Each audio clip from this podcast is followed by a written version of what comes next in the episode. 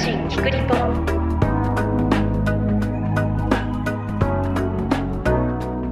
この番組はすべての都道府県や海外約50都市に取材拠点があり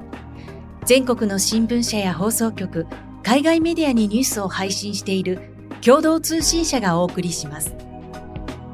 キクリポでは共同通信が発信するウェブコンテンツ47リポーターズを執筆した記者に記事の内容や取材の経緯、裏話などを同僚である記者が聞いていきます。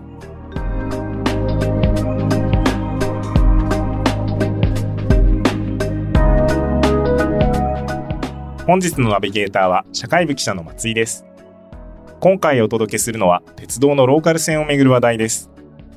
綺麗な景色で観光客や鉄道ファンの人気を集める路線がある一方で、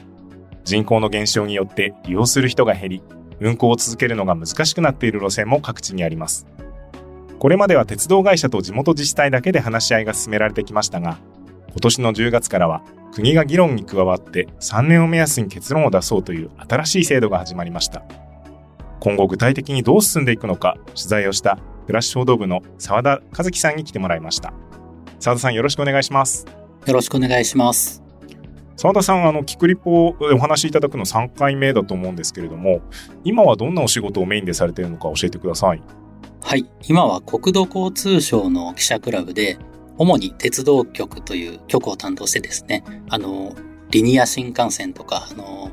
ローカル線とかの取材をあのメインテーマで取り組んでいます。まあ、鉄道というと非常にこう、人々の暮らしに直結をしていて、まさに、ね、暮らし報道部っていう名前と、えーイメージがぴったりかなと思うんですけども、前にかお話をいただいた時には、社会保障の分野メインで取材をされてたと思うんですが、えっ、と、いつ頃担当変わられたんですか？今年の8月に国土交通省記者クラブに配属になりました。でその経緯は、もともと生活報道部というところで社会保障を中心に、あの、厚生労働省の取材などをしていたんですが、えー部が合併したことで、国土交通省も持つ部に変わったことで、私がそちらの担当になることになりました。あれですよね、もともとその国土交通省は地域報道部というその制作取材をこう皆さんやってる部があって、そことまあ一緒になったということで、あの社会保障の分野からそういう鉄道の分野に取材テーマが今移ってるっていうことなんですよね。はい、その通りです。その中であのやっぱりローカル線今後どうなるのかってかなり大きなテーマだと思うんですけれども、今回は実際に、えー取材にあの現地に行かれたんですよね。はい。どこに行ってどんなだったかちょっと教えてください。はい。取材で、あの、広島県と岡山県を結ぶ JR 西日本の芸備線というところに行ってきました。えっと、まず、東京から広島駅まで新幹線で行ったんですけども、まあ、あの、芸備線利用者がすごく減ってると聞いてたんですが、広島駅ではかなりですね、学校帰りの学生さんとかもいて、まあ、満席ですごく利用者が多い状況で、ちょっとあの、驚いたというのが率直な感想でした。なるほど。まあ、芸備線って、あの、秋の国の芸と、まあ、備中ビンゴの瓶で芸備線なわけですよね。い岡山まで行くんでしたっけ、そうです。岡山県の新見市まで行きます。あ、だから新見だから結構中国山地の山の中をこう縫っていくようなイメージなんですかね。そうですね。徐々に徐々に広島駅から乗っていると、あの、乗客がどんどん降りていって、私はあの途中の取材の目的で三好駅というところまで行ったんですけども、もうそこで降りる頃にはほとんど乗客はいないような状況でした。あ、そうですか。それって、あの、当然、通学の人が乗ってるぐらいだから、夕方の時間に乗られたんですか？そうです。はあ。じゃあまあ、昼前ぐらいに東京新幹線で出て、はい。で、夕方、広島に着いて、はい最初は学生さんがいたんだけど、はい三好に着く頃には、あんまり、もうもうお客さん誰もいない。もう数人程度でしたね。そうなんですか。はい。もちろんあれですよね。電化されてなくてディーゼル車。ディゼル車です。ああ。最後、三好着いたの何時頃だったんです？三好に着いたのは多分7時前とかそのぐらいだったと思います。東京出たのが11時半ぐらいだったので、はまあ、大体7時間ぐらいですかね。あ。なるほど。まあそうすると、まだね、こう通勤通学であの利用される方がいらっしゃる時間帯だけども、三好で終点じゃないですもんね。まだ先がずっとあるう路線ですもんね。あでもその列車はですね、あれなんですよ。あの快速で、あの三好止まりのあ列車ではあったんです。はい。あ、なるほど。まあ終着駅まで行ったらもうお客さんほとんどいない状態。はいなるほど。芸備線自体は経営というか、その利用客の減り方っていうのはどんな状態なんでしょう？データをご紹介いただけますか？はい。かなり少なくなっていてですね、特にその三好駅の先ですね、あの、ビンゴ小原という広島県小原市の駅から備中工事路という岡山県新見市の駅、そこまでの間がかなり利用者が減っていてですね、特にその間でも3つの区間に分けて JR 西日本がデータを発表してるんですけども、ビンゴ落合から東条というところに関しては、JR が発足した1987年度と比べると96%ぐらい利用者が減っていて、もうほとんどもう全く状況が違うような形になっちゃってます。96%? はい。よ4%になっちゃったってことですね。そうですね。はあ。だから、その、澤田さんが行かれた三好より、さらに先の区間で、まあ、岡山、新見側の区間は、すごくご乗車が少ないと。これ当然、多分列車の本数も昔より減っちゃってるんでしょうね。あ、もうかなり減っていると思います。あの、私が行ったのは、たまたまあの週末で翌日が祝日の土曜日だったんですけども、もう午前中の便は1便、6時台に1便だけとか、あのそういう状況だったので、まあ、利用者が減って、便数も減って、かなり利用しづらくなってるのかなというのは率直に感じました。うんまあ、そういうその負のループスパイラルというかね、あの悪循環に陥っちゃってる路線ってたくさんあると思うんですけれども、まあ、鉄道事業者にとっては、なかなかこう維持するのがやっぱり難しくなってるもんなんでしょう鉄道会社がどうやってそういうところ列車を今走らせてるのかっていう経営の状況を教えてください。はい。この芸備線ほど乗客が減ってしまうとですね、正直黒字というのはもうほぼ不可能な状況になっていて、実際にこのビンゴ落合東条の間ですと100円を稼ぐのに2万円以上かかるっていうもう慢性的な赤字の区間になっています。で、JR はこういうところをどうやって維持してるかというと、その都市部、まさに JR 西で言えば関西の大阪とか、中心部で儲けたお金をこういう赤字のローカル線の維持に回すという内部補助っていう言い方をするんですけども、そういう形でこれまではずっと維持してきました。100円稼ぐのに2万円って、なんかあの、営業係数とかいう言い方をしますよね。はい、こういう路線って全国にやっぱりたくさんあるんですよね。そうですね。もう現状ですとかなり多くなっていてですね。うん、例えば、あの、ちょっとこれは営業係数とは違うデータなんですけども、JR の旅客6社の JR 東日本とか東海とか。はい、で、あの、輸送密度っていう利用者の数を示す係数というか指数があるんですが、輸送密度が2000人未満っていう数字になると、まあ、ほとんど JR 単独での維持が困難な路線というふうにされてます。この輸送密度が2000人未満の路線が今はもう2020年度で4割程度になっているので、もう赤字でなかなか維持が難しいところがそういう意味では半分近くあるというような状況になってしまっています。なるほど。まあ、あの、鉄道会社としては当然、あの、まあ、安全にもコストがかかるし、経営のことがあるし、しかも、あれですよね、コロナ禍でその首都圏とか都市部の乗客も一時期減って、すごくこう収入が減ったっていうニュースも出てたと思うんですけれども、こういう路線を維持するかどうかってかなりこう難しい経営判断だと思うんですけれども、これまでその国が関与しない状態では自治体と直接あの議論をしてたんですか？はい。あの、主にもう自治体と JR の2社で話し合いをして、あくまでも国は、まあ、第三者という形で関わったり、もうあまり関わらなかったりというような、あの、形で議論を進めてきました。でもね、自治体からすると、当然住民の皆さんは通学の足とか、あの、まあ、通院、もう運転免許を返納された方とか、減らしてほしくないっていう話になるでしょうし、なかなかこう、議論がやっぱり進まないものなんですかね。そうですね。まさに自治体からすると、長年ずっと地域の交通手段として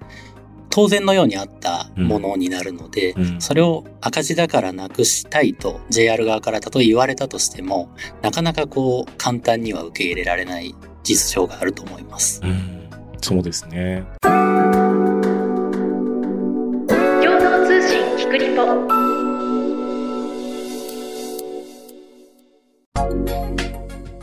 これ何か今までそうこううまくいった例とかってどっか地域であるんですか？例えばですね、あの、専門家に話を聞いたときに、ローカル線、その鉄道をですね、廃線したいと JR に言われたけど、地元の要望で残して、なおかつ、あの、今、かなり状況が改善しているところはどこかと。それを専門家に聞いたときに、出てきたのは、茨城県のひたちなか海浜鉄道という会社でした。はあ。えっと、これは JR じゃないんですよね。これは JR じゃないですね。うんうん、だ三セク、いわゆる第三セクター。そうです。どんな取り組みをされたんですか？あの、まずですね、なかなかこう、街づくりと一体化した列車の整備っていうのがこれまでなかなかうまくできてなかったんですけど、この日立中海浜鉄道では、うまく自治体と鉄道会社が連携して、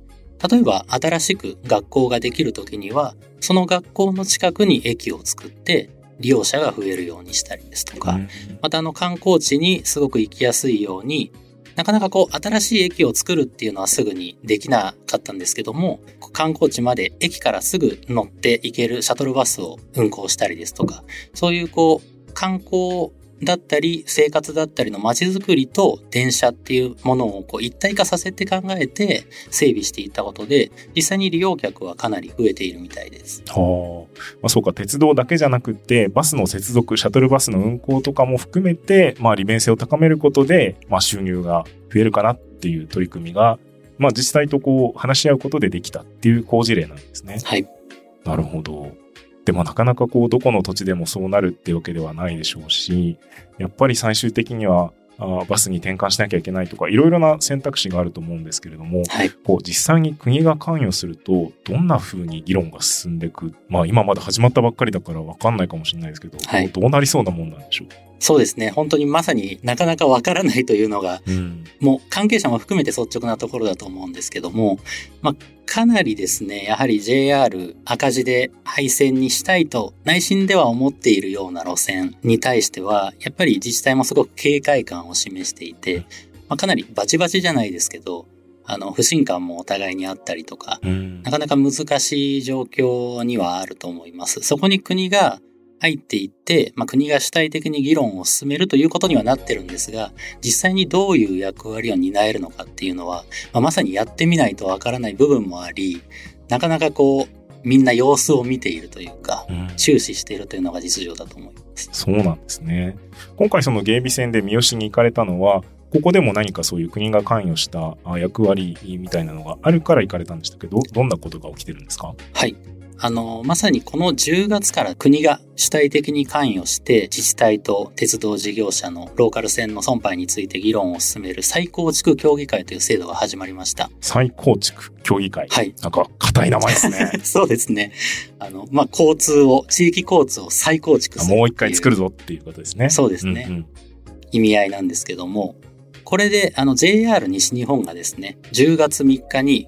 まさに私がさっき少し話した利用者が少ないビンゴ小原、備中工事路という芸備線の区間についてですね、最高式協議会で議論を進めてほしいという要請を出しました。これが全国初めてのケースだったんですけども、もうあの事前に JR 西日本はこういう協議を国に求めていくというふうに表明していたので、じゃあどういう状況かというのを知りたいというので、芸備線の取材に行きました。実際行かれてみてどうでした？最初の方でも少し話したんですけど、やっぱりダイヤがかなり不便になっていて、まあ実際利用しづらいというのもありましたし、実際に地元の方に聞いても絶対残してほしい、なくすなんておかしいっていう声が多いのかなと思ったら、まあ、実際使えてないと。うん、不便で使いたくても使えないというのが実情で、ちょっとこう、もう諦めムードになってる方も多いのかなという感じはしました。まあそうですよね。列車の本数が減ってしまうとどうしてもやっぱり車の社会になっていくのでなんかある程度よりダイヤが少なくなるとそこからもう加速度的に鉄道離れが進んでいっちゃうような私、あの、新潟のすごく電車が少ないところで生まれ育ったので、基本車社会で、まあ、自分が免許持ってない時はなかなか自分のスケジュールで出かけられないみたいな生活をしてたので、まあ、鉄道が減っていくとそうなるんだろうなってすごくこう感じるんですけど、そうするとあれですかね、あの、そういうふうな協議をしても、結局、廃線みたいなことになる可能性はあるんですか？可能性としてはあると思います。うんただまあそこは実際に今残ってる鉄道をもうなくしてしまうと再び作ることっていうのはかなり難しくなるので、じゃあ何か観光事業と連携させて利用を促進していくのかですとか、まあいろいろなことをまさにこれから検討をしていく必要があると思います。ただ、あの、まだ JR 西日本が協議をしたいと要請をしている段階で、まだ設置が決まったわけではないので、国が本当に設置する必要があるのかなどを自治体に丁寧に話を聞いて今後決めていくというふうになってます。あそういう枠組みなんですね。はい。今その観光っていうお話ありましたけれどもあの福島、まあ、新潟福島県境を走ってる只見線はい。あの JR のポスターとか綺麗な写真がたくさんあるので有名ですけれども、うんあそこが去年でしたっけ？なんか再開してちょっと新しいやり方だと聞いたんですけどそうですね。まさにあの、災害でい一時かなり長い間運休していたんですけども、新たにあの再開しました。で、かなりまあ地元の方の熱量もですね、強くて、毎回イベントをやるたびに大勢の人が集まっていると聞きます。なので、ある意味成功事例と言えるのかもしれないんですけども、なかなかその維持をした背景というか、の中では、JR が列車を運行して、自治体が線路の維持管理を行う上下分離方式ってこれまたなかなか難しいんですけど、はいはいはい。上下分離方式という形で復旧しているので自治体にもあ維持費用の負担などが生じる仕組みになっています。あ上下っていうのは線路の上列車の方は JR がやって下は自治体がやりますよっていうその上下っていうことですか？そうです簡単に言うとそうですえ。でも別に町役場の人がツルハシ持って保線作業するわけじゃないんですよねではないですね。お金を出すまあ主にそういうことです。ああ。まあ、あれぐらいその観光的な魅力がある路線だったら、まあ自治体もそうやってお金を出してでも維持して人を呼び込もうっていうことがあるかもしれないですけど、はい。なかなかそういう路線ばっかりじゃないですもんね。そうですね。なかなかまさに芸備線なんかもじゃあ観光の資源がどれだけあるのかっていうとなかなか難しいところがあったり他の地域でも同じようにやったらじゃあ維持できるかというと自治体にもかなり大きな財政負担が生じますのでそう簡単にはいかないと思います。これ、その再構築協議会っていうのが他にできる兆しっていうと、なんか澤田さん聞いたことあります？まあなかなかこう言葉にしづらい部分はあるんですがこの名前を出すとじゃあ廃線になっちゃうのかっていうあこ反発が。そう反発が起きたりとかいろいろあるのでなかなか名前は出しづらいんですけども、まあ実際に自治体と JR、鉄道事業者で今後どうしていくかっていうのを話し合っているところは他にもあのいくつかありますう。んそれは地域的には偏りなくいろんなところにある感じなんですか？そうですね。主に利用者がすごく減っている首都圏、首都圏でもありますし、んあの、例えば九州ですとか大雨被害とか、あの、災害が多いところではですね、どうしても線路が遮断というか、あの、うん運休してしまったのをきっかけに、復旧にすごくお金がかかるから、もうここは廃線しませんかと JR 側が提案をしたりとか、うんそういったケースがすごく最近は増えてますね。そうなんですね。確かにその災害で鉄橋が流されてしまって長期運休するとか、復旧にすごくじお金と時間がかかるとか、なかなかこうローカル線にとってはこう難しい時代が続いてるような気がしますね。はいこれ今後なんかそういう縮小気味の話が続いていくんでしょうか？なかなか難しい、こう、暗い話になりそうなんですけども。まあでも、なかなかこう、鉄道をなくすっていうと、ネガティブに聞こえてしまうというか、すごく反発したい人が多いのもわかりますし、まあ慎重にしなければいけないと思うんですけども、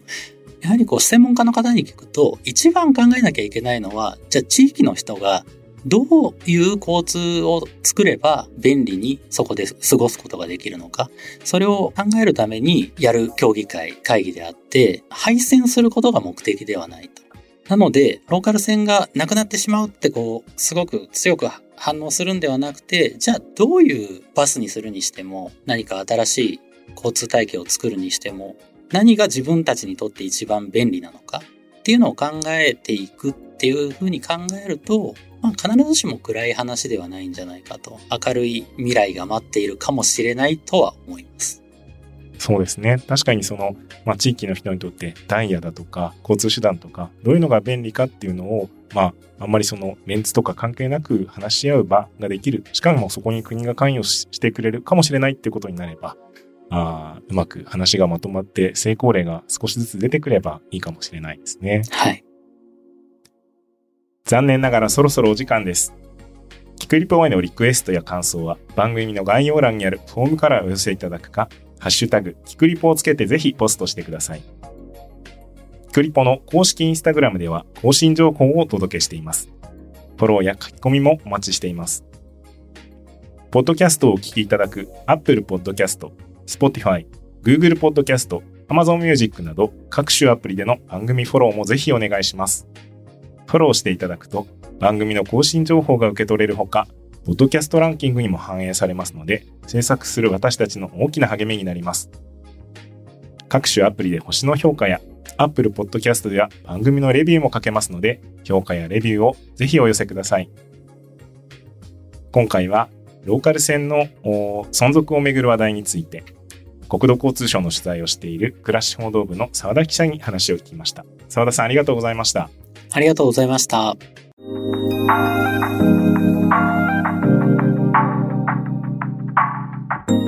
いかがだったでしょうか？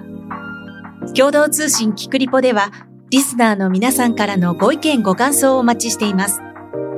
番組の概要欄にあるメッセージフォームからお寄せください。ハッシュタグ、キクリポをつけたつぶやきや、キクリポ公式インスタグラムへのメッセージも大歓迎です。番組やインスタグラムのフォローもぜひお願いします。